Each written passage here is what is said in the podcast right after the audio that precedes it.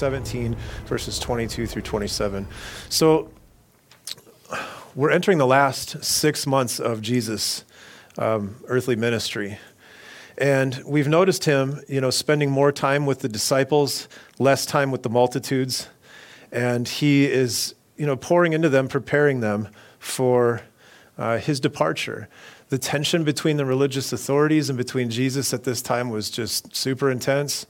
Um, you know, violent. You know, they wanted to get rid of him at this point. And the disciples, you can imagine following some teacher where it's like the whole religious establishment like wants to take him out, and it's been pretty intense. Um, we're just coming out of that scene where that father came with the demon possessed son. The disciples couldn't take care of the situation. Jesus rebuked them all, rebuked the demon, came out, healed the kid, and um, that was immediately before this. And so now. Um, Moving on, this is the last six months of Jesus' earthly ministry. The ex- expectation of the Messiah at this time um, was that he would bring immediate deliverance from like the Roman, you know, authorities, from the establishment. That was the expectation of the Messiah at this time. They thought he would be like a military type of conqueror. You know, all the disciples uh, and all the Jews, they thought this is what the Messiah was going to be. He was going to come and there was going to be essentially this like battle and this showdown, and he was just going to wipe everybody out uh, that was against the Jews. And that's what they thought the Messiah would do. So, like the disciples are probably at this point thinking, Jesus, like, when's this going to happen here? Come on, you know, like, uh, let's get after it. And as they hoped and anticipated that Jesus would fulfill their dreams, he kept talking about this uncomfortable truth that he was going to die violently and resurrect from the grave. As the disciples had all the hopes for what they wanted Jesus to do, Jesus kept bringing them back to the cross. This uncomfortable truth. So uncomfortable, you remember the first time it was recorded in Matthew? Peter just was offended by the thing and just rebuked Jesus. Remember, he pulled him aside. Jesus, this will never happen to you.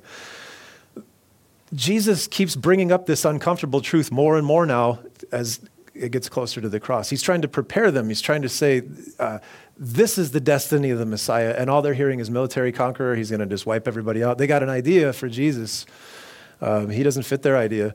So he keeps finding it necessary to bring him back to this uncomfortable truth.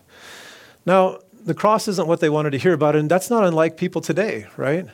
I mean, many people have an expectation of Jesus, and they want Jesus for all kinds of different things in their life. And increasingly, as a culture, we're getting more and more like, I don't really want to talk about that sin and blood and death cross thing. I don't want to hear about that, you know. Tell me about abundance. Tell me about prosperity. Tell me about living the best life now that I can live. Tell me about how I can use Jesus to have a better marriage. Tell me about how I can have Jesus to have a better finances. Tell me about how I can have Jesus to have the, the, all my dreams come true, all the desires of my heart. Tell me about that Jesus. Don't tell me about this Jesus that dies.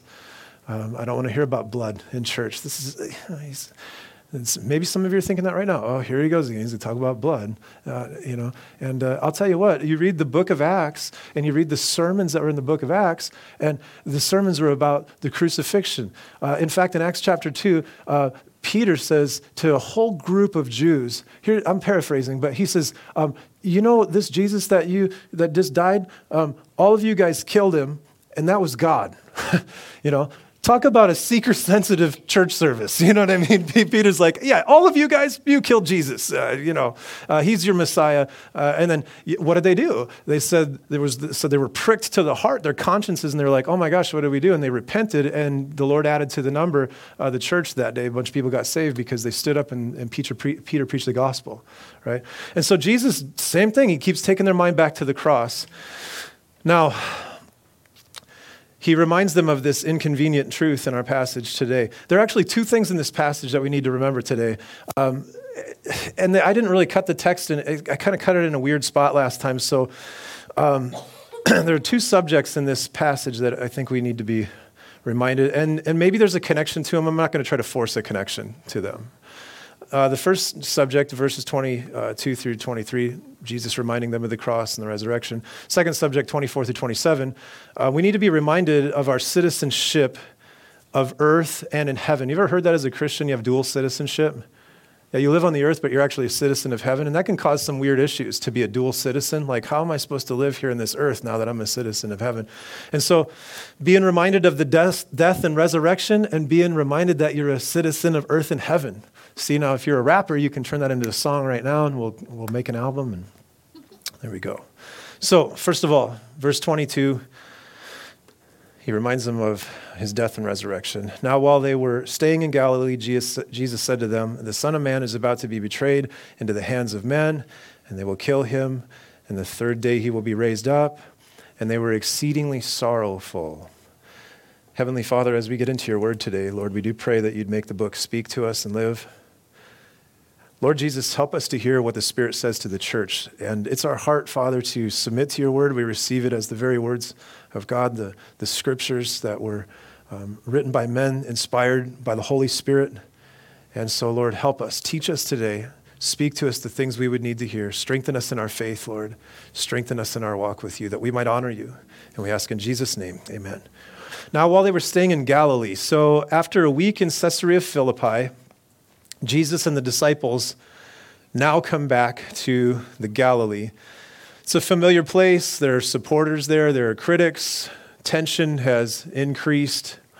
And then Jesus said to them, Now, Jesus is about to remind them again of the cross and resurrection. How important, though, uh, is that? Because you know, after the crucifixion, after the resurrection, Luke 24, um, you know, after the crucifixion, in Luke 24, verse 8, um, there's a time where the, the disciples were reminded again, you know, like, you know, they were sorrowful and it was like, hey, he's going to rise from the grave. And it says, and they remembered his words. Like, alluding to the fact that even all the way to the end, even to the crucifixion, the resurrection, they still, like, this just did not register with them, you know? And that happens when you're so set on seeing Jesus a certain way. The Bible can tell you things straight about Jesus, but you're so set on seeing what you want to see that it just doesn't ever set in. And so it's a good thing that um, Jesus reminded him. In Luke's account of this passage, it says this Jesus in quotes, let these words sink down into your ears. You remember when he says that in Luke? Let these words get in there. You know? Now, he brings this unpleasant truth up a lot now, preparing the disciples for the reality of living for him after he's gone. He says, The Son of Man is about to be betrayed into the hands of men.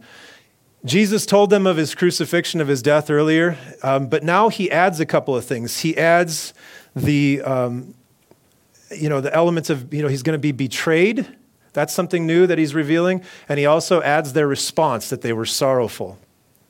Where he says, Son of Man, the Son of Man is about to be betrayed. That's a term used 88 times in the New Testament, so it's an important term. And what it is, is it's a term that speaks of four things, at least. One of them, Jesus' humanity, another one, his humility, another one, his deity, and the last one, it speaks of the fact that Jesus is the fulfillment of prophecy. All of those things are wrapped up in the term Son of Man humanity, humility, deity, and that he is the fulfillment of prophecy. Now, if you do a word study on that term in the Bible, you'll get all these different verses, and then it'll illuminate what I'm saying there. Where it says he's going to be betrayed, the Greek word has to do with being given over or being handed over.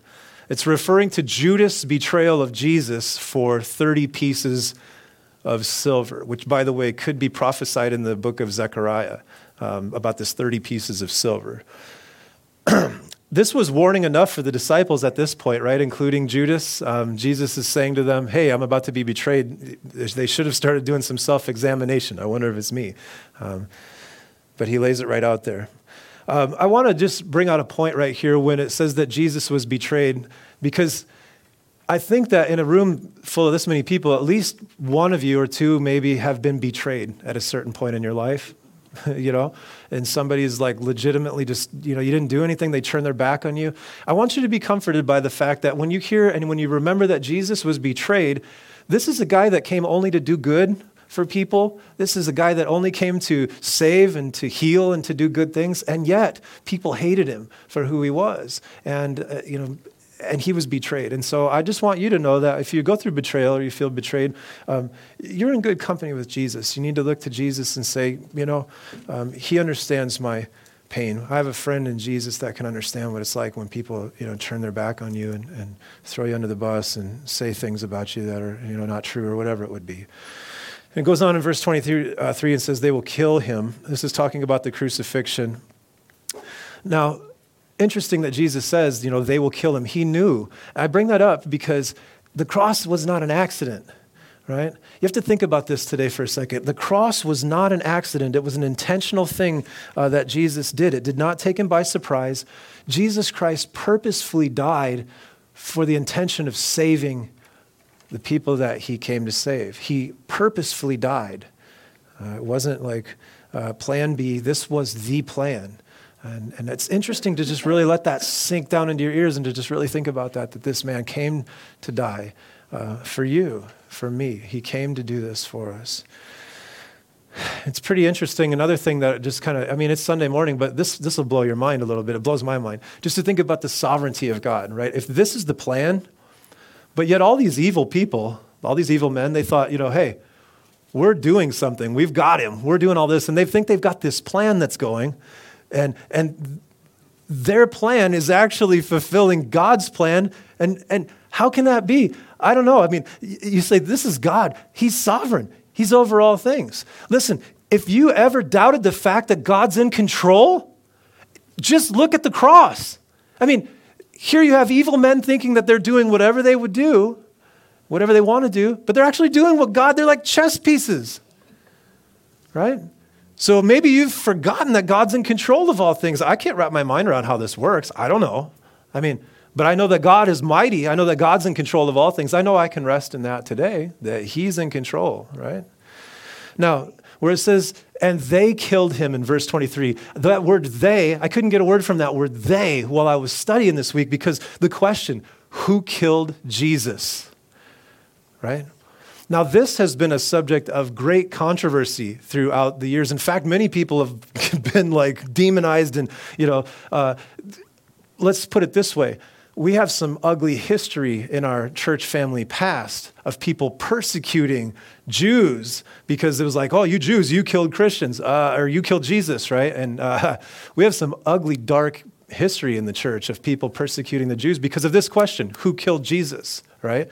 And so we'll answer it today who killed Jesus because this is, man, if you get anything out of this sermon today, you know, I think this is an important piece. I think it's all important, but boy.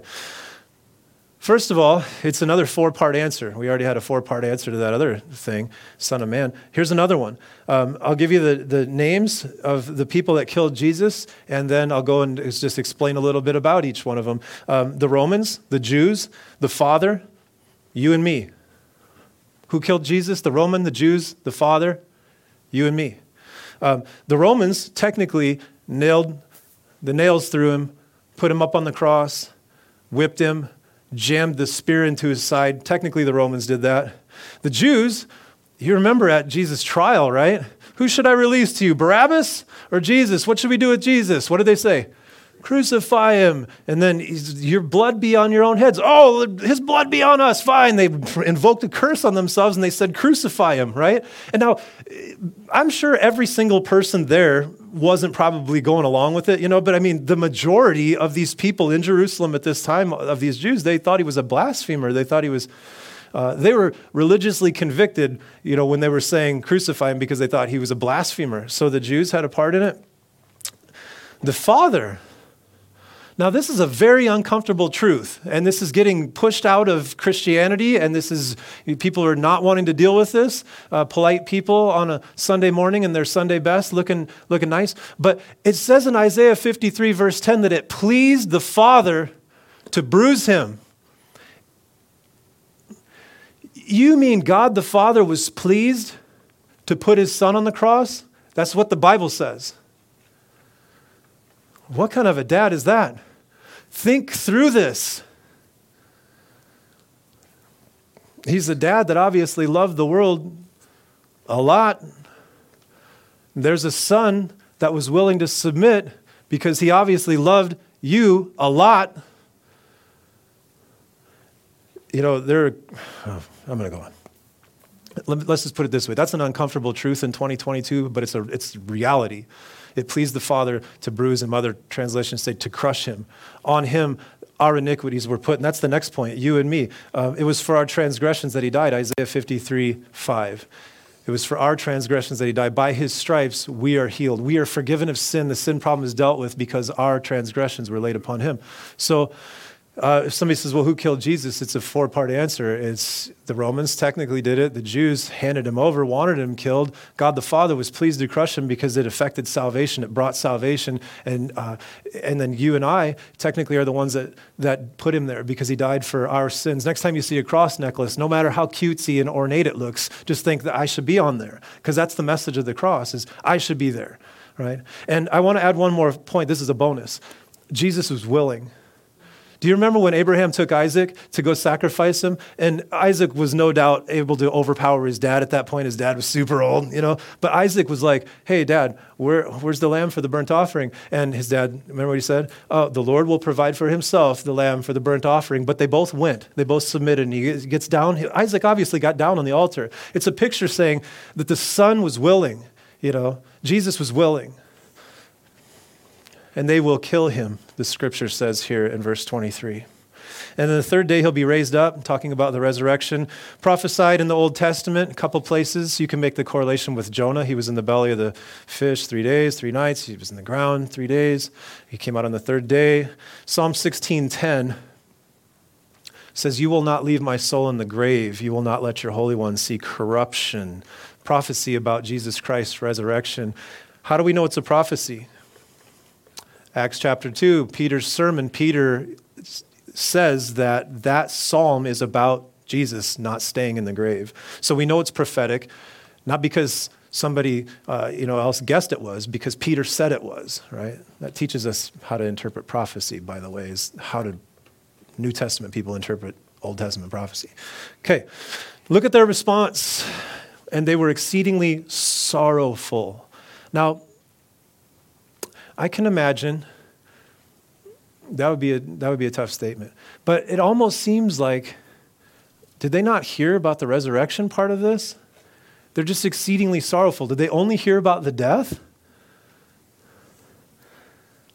I mean, uh, the expectation of the Jews right then, you remember when Lazarus was, you know, they were waiting for Jesus to get there?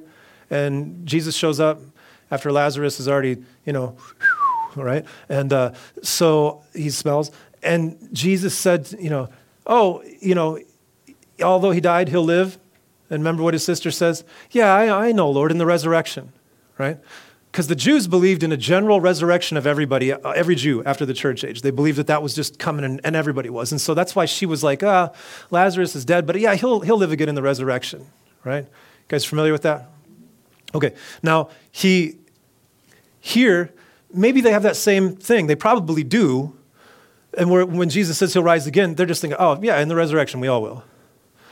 They're not hearing the like, in three days, uh, you know, the grave will not hold me. Victory over death, I'm bringing you with. Like, they don't understand that, right? They heard this amazing truth of the gospel in a way that their presuppositions limited. Now, this had me going this week because I know a lot of Christians that you say, hey, Jesus, Christianity, right? You're following the Lord. And they're like, yeah, Jesus died for my sin and I'm going to heaven. Okay, you know about the death part, but you don't know about the I'm coming alive part, right? And there's a lot of Christians that live like that today. Like they, they they, know, they have this presupposition, oh, Jesus died for my sin, I'm going to heaven. Okay, well, there's more to that, though. There's this whole new life that starts the second you say yes to Jesus. There's this whole new thing. But because of their presuppositions, because of what they thought the Bible said, they didn't hear what was really being said. And I might want to suggest today that maybe somebody, maybe we're held back a little bit because we're not hearing the whole thing, because we've just got kind of this like you know, I've been walking with the Lord since Sunday school. Well, and what you heard in Sunday school, if that's still your working theology today, I mean, you got to get in the Word. You got to let the Word like speak to you, and you got to do your best to say, Lord, clear out all my presuppositions. I want to hear what you're saying, you know? I don't want to hear Jesus died for my sins and I'm going to heaven. And that, that, that's very important. That's super important. But that's not all of it, you know. And so that made me think of that when I read that. You know, it's like they're exceedingly sorrowful, but it, you'd think it would say they were sorrowful, but yet they're hopeful, you know, if they would have heard the whole story, right? Because they know about the resurrection life. They know that the death won't hold him and the grave won't hold them either, and all those beautiful things that come along with that. Main idea of the first point Jesus reminds his disciples of the coming death and resurrection. It's good to be reminded of the cross and resurrection for many reasons. I'll give you a few. It takes time for the meaning to sink in, it really does. You need to preach this gospel of, the, of Jesus Christ, of the cross, to yourself all the time. You need to keep reminding yourself of this because it, it changes. This is where we grow as Christians, is by. Uh, you know, having this cross at the very center of our lives and thinking about the gospel. Um, here's another reason it's good to be reminded of the cross, okay, is because as humans, we want to intellectualize all this stuff. We really do. And, and especially the more time goes on and the more information we have and the more smartphones we have, because we get smarter with smartphones. And, you know, so the smarter we are, you know, the more info that's coming, we've got more, uh, we're so intellectual that we hear this weird message about this guy dying on a cross. And the next thing you know, we're trying to say, maybe it's just a metaphor maybe, uh, you know, and then so then this whole branch of Christianity is coming out called progressive Christianity. And I don't know if you've ever heard of progressive Christianity, if you're familiar with Alisa Childers. She wrote a book called Another Gospel. Quite a few people that are noticing this intellectualizing of the faith. Let me read a quote. I read an article about the cross from a progressive Christian author, and this is what they say. And just, just hear it he says this the cross is anything that we think will save us but crucifies us instead. The cross is anything in which we put our ultimate trust and faith and hope, which in turn betrays us. What? You know? Uh, so we need to be reminded of what the cross really is over and over again because there's this part of all of us in here, this human intellect that wants to be prideful and wise. Why do you think, remember, remember part of the reason Eve ate the fruit? Because the fruit looked good, because it was good for food, and because of what? Because it would make one wise. And the devil knows that there's this part inside of our human pride that wants to be wise. And we get in a room full of intellectual people that are saying, oh, the cross is, well, really what it is is a metaphor. And they've got all this other stuff. And you're in there saying, no, I believe that a man literally died on a cross. And somehow or another, I don't know quite how it works, but my sin went on him. And by faith in him, I'm forgiven and I won't go to hell now because of that. And all of a sudden, you look like this, like, oh, jeez, you know, oh my goodness. And, but all of us have that internal desire to fit in and be wise with people. So you need to be reminded of the cross, and you need to you need to tell the Lord, I need help with this, you know, because in the right circumstances around the right thing, maybe I would start, you know, uh, you know. So I don't like to look at the progressive Christians and say, oh, what I like to do is when I see the sinful stuff of other people, I, I just say, this is in me too. This is in me too. And if it's not for God's grace, um, mm, I would drift too. And so it's not a matter of like we're better than it, you know, nothing like that. It's like, oh my God, please help me that I don't go down these paths of people that become uncomfortable by, by what you say, what you say plainly. So we need to be reminded because we intellectualize it. Uh, also, the cross humbles me, it rebukes my arrogant pride. I mean, uh, it really does. I get to start uh, to think that I'm something that I'm not. I get to think too highly of myself, you know, which you can't do that in 2022, according to psychologists. You can't think highly enough of yourself. But uh, that's not true. Next to God, I need to understand who I am. I need to know my place next to Him. I need to know that He's called me to be a servant. I need to be humbled. And the cross does that. I need to be reminded of the resurrection so you don't think that this life is it. You know, there's, there's so many benefits of the resurrection. Okay, moving on. Here comes an attempt to discredit Jesus. So that's the first thing, need to be reminded of the gospel. Second, we need to be reminded that we are citizens of earth and heaven. I'm going to read the whole thing here and then we'll go back and look at some pieces of it. When they had come to Capernaum, those who received the temple tax came to Peter and said, Does your teacher not pay the temple tax? He said, Yes. And when he had come into the house, Jesus anticipated him, saying, What do you think, Simon? From whom do the kings of the earth take customs or taxes? From their sons or from strangers? Peter said to him, From strangers. Jesus said to him, Then the sons are free. Nevertheless, lest we offend them, go to the sea, cast in a hook, and take the fish that comes up first. And when you have opened its mouth, you'll find a piece of money. Take that and give it to them for me and you. Hmm, this is weird, right? Let's go fishing with Jesus. So, when they'd come to Capernaum, this is where Peter's house uh, was. Archaeologists have discovered what they believe to be the ruins. And those who received the temple tax came. Now, these are not tax collectors for the Roman government. These are representatives of the temple in Jerusalem. These are Jews that are going out collecting the temple tax off of every male Jew, and they did this once a year. The tax at this time was a subject of great debate. The Qumran community, the Essenes, like they believe John the Baptist was part of this community. The Qumran community, by the way, is where they found the Dead Sea Scrolls. Um, this Qumran community, this is a different sect of Jews, they paid this tax once in their life, and they were like, we're not paying that anymore. The Sadducees disapproved of the tax altogether. The Orthodox took this as a sign that you were a patriot of Judaism. This is you're showing your Jude, you know, your Jewish, your Israel patriotism by paying the tax. This tax was not part of the law of Moses. This was not part of the Roman government. This was a cultural norm that showed your allegiance to you know, the, the power of Israel, the whole, um, you know, the nation.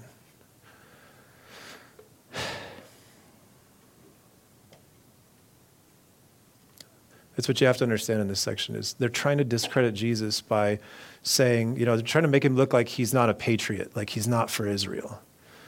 Now, this is a cultural norm, and again, it's important to understand he wasn't obligated to pay this tax. Nobody, uh, none of them were.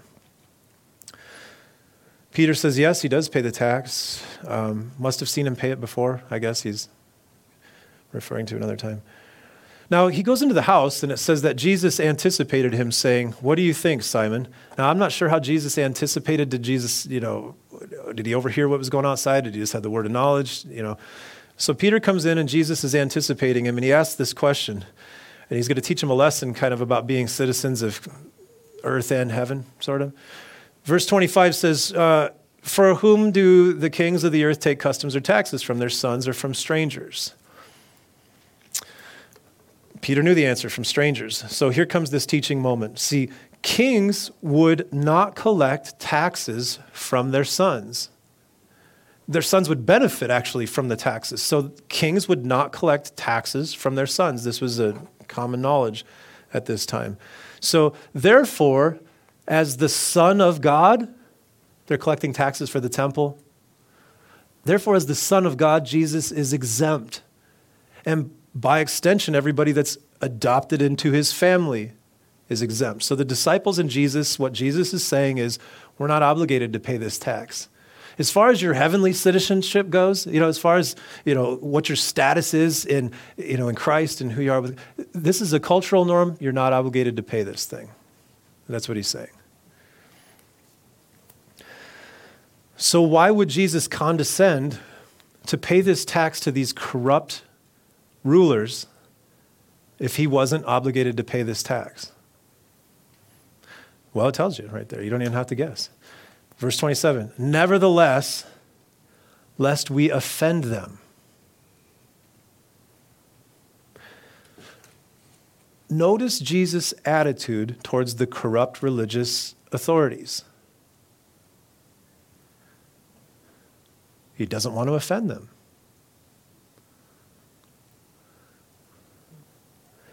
Jesus does not want to stumble them. The word offend is scandalize. It means to put a stumbling block in front of somebody else. Jesus looks at this cultural norm and he says, You know, I'm really here on this mission of preaching the gospel, and I want people to get saved. So I don't want to go offend people unnecessarily with things that are not that big of a deal. So he says, verse 27 Nevertheless, lest we offend them, go to the sea, cast in a hook, take the fish that comes up first, and uh, you'll open its mouth, there'll be a piece of money in there. I don't know how that worked out. Did God know that there was a fish that, like years ago, had swallowed a coin, and here comes this fish right at this right time? And I don't know. It's a kind of a kind of a useless debate when you speculate about things in the Bible like that. It doesn't really matter. The point is, is it's miraculous. Um, and um, interesting. Just an interesting aside note is like it's not common to fish with hooks. Uh, fishermen would fish with nets, and that time you've seen them clear their nets a bunch of times. Archaeologists, Italian archaeologists, um, not that it matters that they're Italian, but whatever. They uh, discovered the ruins of Peter's house, and they found a, pi- a, fish hook there. And so they're like, "Oh, is it the same hook?" You know, I mean, it's probably not, but just interesting. Archaeology lines up with the things that are in the Bible, and it's cool. Cool way of paying the tax, right? It was a lot of money too. That the tax that they collected, it was it was sizable, and apparently they didn't have the money, and so Jesus sends Peter down and goes and grabs a fish and opens his mouth, and the coin comes out, and and there you go. So some see a lesson of God's provision there. I think that's kind of imposing it on the text, you know, saying it's like, oh, if you're going to serve the Lord, just don't worry, He'll always provide, you know, stuff. I, I don't know if that's the lesson there. That's true about God, um, but I don't know if that's a lesson there. I think the, the main lesson there is verse 27. Nevertheless, lest we offend them. Because I think the main lesson is about being a citizen of kingdom, uh, you know, the kingdom of heaven and the kingdom of earth at the same time. Because we wrestle with that. Are there some cultural norms that we should stand up against? Yeah, abortion, you know, uh, different things like that. Some cultural norms that we should definitely stand up against. But are there some that maybe Christians should stop being so offensive about because they're actually kind of, you know, killing their witness? Maybe so. Maybe that even happens in your own house. Maybe nobody wants to hear about Jesus Christ because of how you are at family gatherings. You know what I mean? Could be. I was that guy. you know, like, I don't even talk about it. it's embarrassing. it's like, uh, is that Adam calling? Oh, geez, oh, Pete, here we go. He's going to talk about sin and stuff like that. And God, you need Jesus. okay, I'll give you a story. Uh, one time I was ministering at a church okay? And um, I was going to lead this Saturday night service, and it was going to be a contemporary service in an old school sort of church. And they said, you could do what you want, you know, just you're young and you've, you've got to go on. And, and so, so the first thing I do is I go in and I'm all excited. And I notice on one side of the stage there's an American flag, and the other one there's an Iowa flag. First thing we got to do is we got to take these flags out of here because this is about the kingdom of heaven. This isn't about the kingdom of man. And so I take the flags down and set them on the ground and they're touching the ground and all, all this stuff like that, kind of haphazardly. I didn't know. I didn't. I mean, I didn't. It's a piece of cloth, and you know, I get it.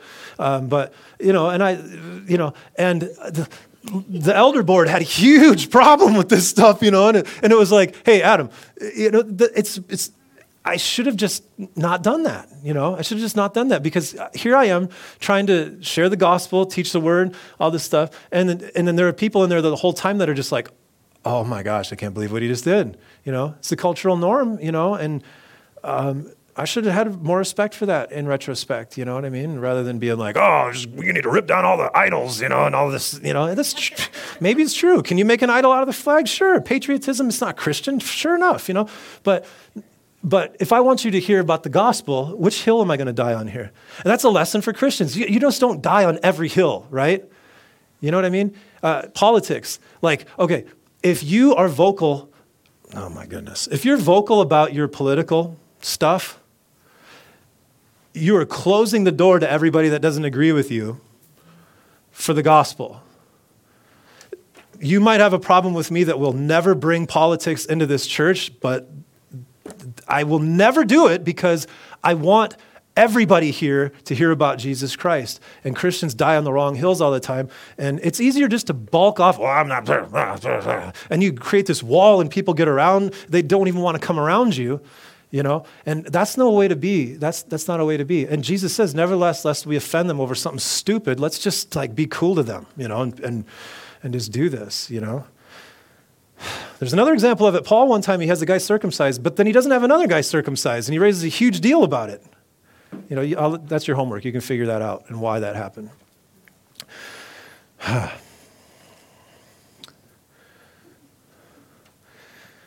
Okay, so that being said, there are things that we're going to wrap it up here at this last point is there, there are things that necessarily need to offend people, okay, as a Christian. And it's good, I think, for us to be able to determine which ones we should, which hills we should die on, which ones we shouldn't. Um, the gospel is a necessary offense. The gospel, the elements of the gospel, the, the truth about the cross, the truth about who Christ is, what he came to do, how he did it, the truth of the word of God is, is the hill that's worth dying on. And it's offensive. And I'm going to give you a few reasons. And the, the reason for me giving these to you is because I want to equip you as Christians. I want to equip all of us because the pressure to become more intellectual and more, uh, you know, I don't want to use the word liberal because I don't want you to think I'm talking about politics, but just to kind of intellectualize the faith and kind of turn it into self help, all this pressure is on all of us. So I want to remind you that there are a few things about the gospel that are incredibly offensive to people, and you'll leave here today maybe thinking, you know, I need to stand on these things because these are the truth, even if it's uncomfortable. First of all, the gospel says you're a sinner, okay? The gospel says you are a sinner. Romans 3.23, we've all fallen, uh, all sinned and fallen short of the glory of God. People are offended that they get called out in their immorality they are offended. When you tell somebody that they're a sinner, that they're lustful, that, they're, that they lie, and that these things are a big deal to God, um, when, you, when you tell them that their lifestyle is displeasing to God, you know, their sexual preferences, whatever it might be, their sex outside of marriage, whatever the thing is, you tell people that this is displeasing, it's sinful to God, and it's offensive to them. Okay? It's also offensive because it tells you that sin isn't this whole like nobody's perfect, you know, we all kind of make mistakes. No. Sin is an offense against the holy, righteous God that warrants, you know, punishment, is what God says. That's offensive to people. So the first part of the gospel is just offensive because it, it, convicts you of your sin. It says that you have a problem. This, the lying, the cheating, the stealing, the lust, the sexual stuff, all that stuff is a problem. You've broken God's laws and you're under his judgment because of that. Right? That's offensive to my pride. I don't want to be told that. No. The second thing that the gospel tells us that's offensive, that the cross tells us that's offensive, is that you deserve death. You know, God told Adam and Eve, He said, The day that you eat this tree, you will surely go to counseling and get told that you just made a mistake and it's your neighborhood's fault and it's all nurture, it's not nature, and you know. Romans 6:23 says that the wages of sin is death. And so the cross, the gospel tells people that the penalty for sin is death and it's offensive. They don't like to hear that. I don't like to hear it either, if I'm honest. Next thing it says is you cannot fix yourself. And that's offensive. Ephesians 2 1 says, And you he made alive who were dead in trespasses and sins. You can't fix yourself. Ephesians 2 8 and 9 says, By grace you've been saved through faith. It's not of yourselves. It's not because you decided to pull yourself up by your bootstraps and put together a 10 step plan and you're doing better now and, and you know, you're achieving and believing. And, and it's not because of you. It's bec- you cannot save yourself. You, there's nothing you could do to improve the situation you're born into spiritually. I um, was looking at this verse in Isaiah, talking about how you know you can't do anything to save yourself. There's this verse in Isaiah that says, and this is tough, man. It says, "But we all, we are all like an unclean thing, and our righteousness righteousnesses are like filthy rags." We are all an unclean thing, and our works, another translation says, are as filthy rags. Um, if you have kids here, maybe you would cover their ears. Well, no, uh, okay. That Hebrew term where it says an unclean thing is saying a used feminine hygiene product. That's what that word says. So God says that our righteousnesses are that filthy in his sight. What does that mean? It's not saying that every good gesture you do and every good thing that you do, uh, it's like, it's not saying that you can't do anything good that's pleasing to God, especially as a Christian. Everything you do in Jesus' name is pleasing to God. Get that straight. And, and God likes benevolence and charity and all these things. God, God loves that stuff. You know, trust me. But, but what this is saying is our righteousnesses. That means the works that we do that we think make us right with God, if we approach God and say, Hey, God, I'm pretty good. I've never killed anybody. I've held the door for all kinds of old ladies at the store. I give to charity. I go to church. I do all that stuff. And if I present that to God and say, I don't need the cross because I've got all this good stuff that I do, so you should let me into heaven. I'm a pretty good person. God says that is like a used, it couldn't be more filthy and disgusting. You didn't know that was in the Bible, right? That's what God says when we approach Him and we think that we deserve salvation. God would look back at you and say, Oh, no, no, no, no, no. You don't understand. Everything you think that you do that makes you righteous is actually as a filthy, polluted garment before me. That's what the Bible says. This is not a, this is not a comfortable truth. I will tell you, this is so uncomfortable of a truth that I heard a pastor recently in a sermon convince, try to convince all the young people at his 600 person church that you deserve salvation. And he says, I don't know why we deserve it. I can't figure it out why we deserve it. This was a week ago. Listen to this guy's sermon. He says, I'm, I'm trying to wrap my head around the fact that we deserve salvation. Martin Luther says this The most damnable and pernicious heresy that ever plagued the mind of man is that somehow he can make himself good enough to deserve to live forever with an all holy God.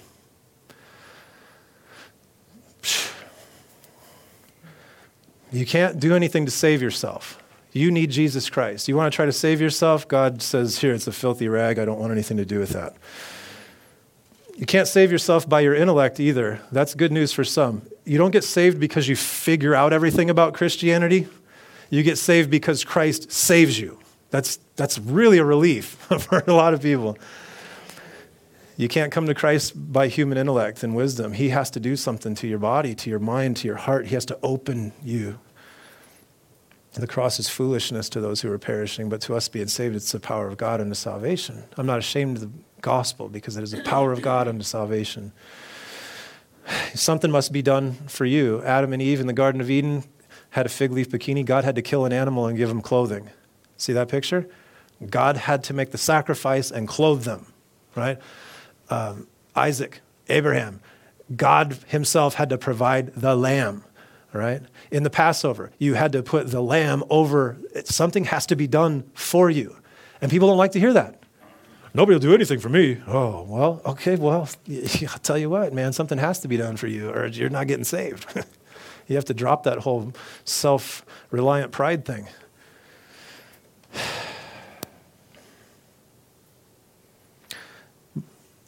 Gospel is also offensive because it says there's only one way to be saved.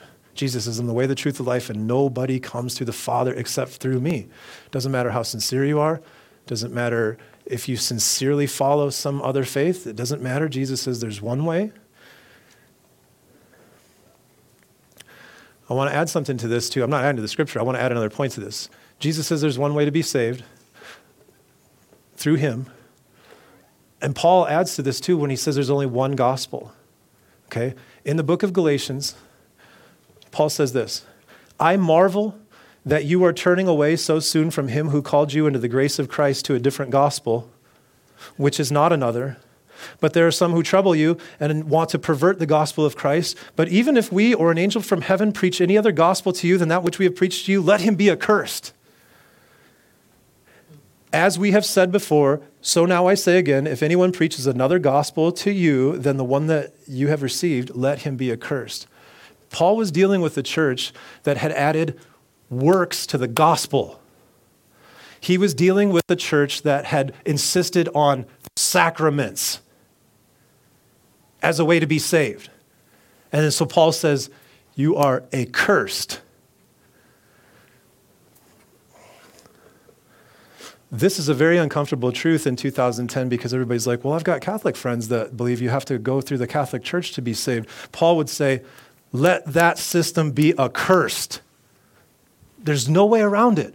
There's one way to be saved in Jesus Christ, and it's through grace, through faith alone, in Christ alone, not as a result of your works. You add one work to the gospel. Paul says you're anathema, right? You add door knocking with the guy with the tie. You add door knocking it's not the gospel. You preach a different Jesus who's the brother of Satan, like you know, Jehovah's Witness and Mormons. These guys preach a different Jesus. It's not the same. And Paul says, let them be accursed if they bring this different gospel, if they bring a different Christ. Not a popular doctrine in 2022. You're going to be challenged with this. There are necessary offenses. Many people today have, this is the last point I'll make here, is here's something that's offensive too, is that the gospel tells us that there is a God that judges, that punishes. That's not popular either because people will say, Have you ever heard people say, Well, the God I follow, the God I follow would never. They stumble over the Old Testament. Like, how could God have Joshua go in and just genocide all these Canaanites, all these pagans? They'll say that without like knowing anything about those cultures, too, by the way. They'll also say that while, they're say, while they'll say, well, why is there evil in this world if there's a real God? And you say, so you got a problem with evil? Yeah. Well, God judged evil and wiped out a whole bunch of Canaanites for their evil. Oh, I don't like that though. You think God should do something about evil, but then when he does it, you, do you think that, he, that God's got a genocide? Uh, it's an uncomfortable truth that God judges sin. It's an uncomfortable truth that God punishes. Um, but you know, when somebody starts off that sentence, when they say, The God that I believe, you know what they've done? They've broken the commandment to not create another God. They've created another God, and rather than make a statue, they've just made a, a statue in their mind. They've made a false God, and they're committing the sin of idolatry. Many do this by suggesting there's a difference between the Old Testament God and the New Testament God. It's idolatry. Jesus didn't mind offending people over the cross or over the gospel. For the sake of being offensive? No. His heart broke over the condition of people. God forbid that a Christian would like being offensive. You know?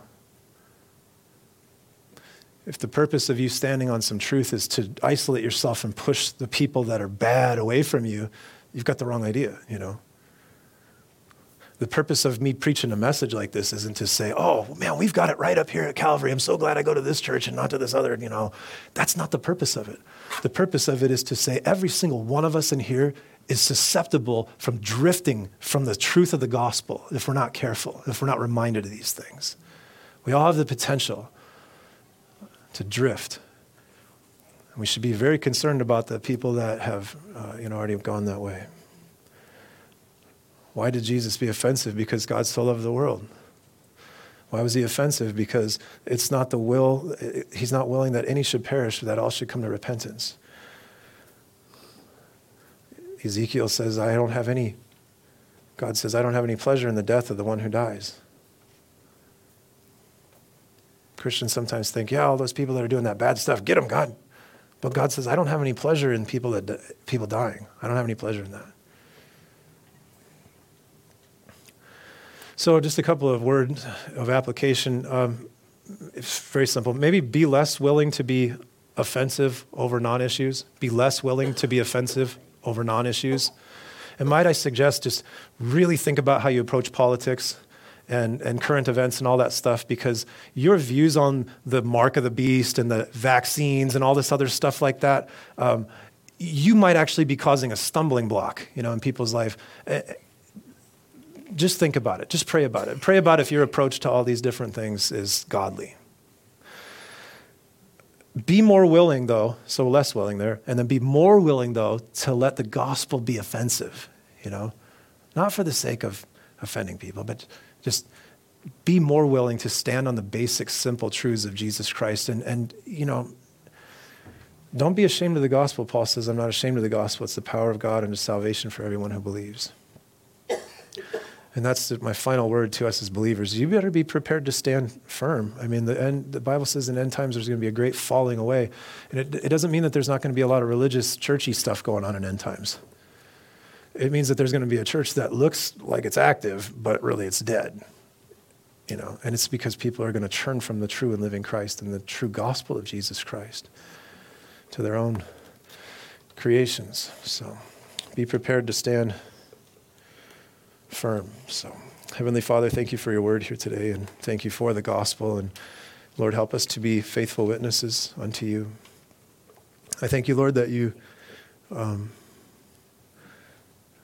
that you love us enough, Lord, to tell us and, and to bring this amazing message that if anybody will receive and believe in you, that, that they'll be saved. And so, Lord, we thank you.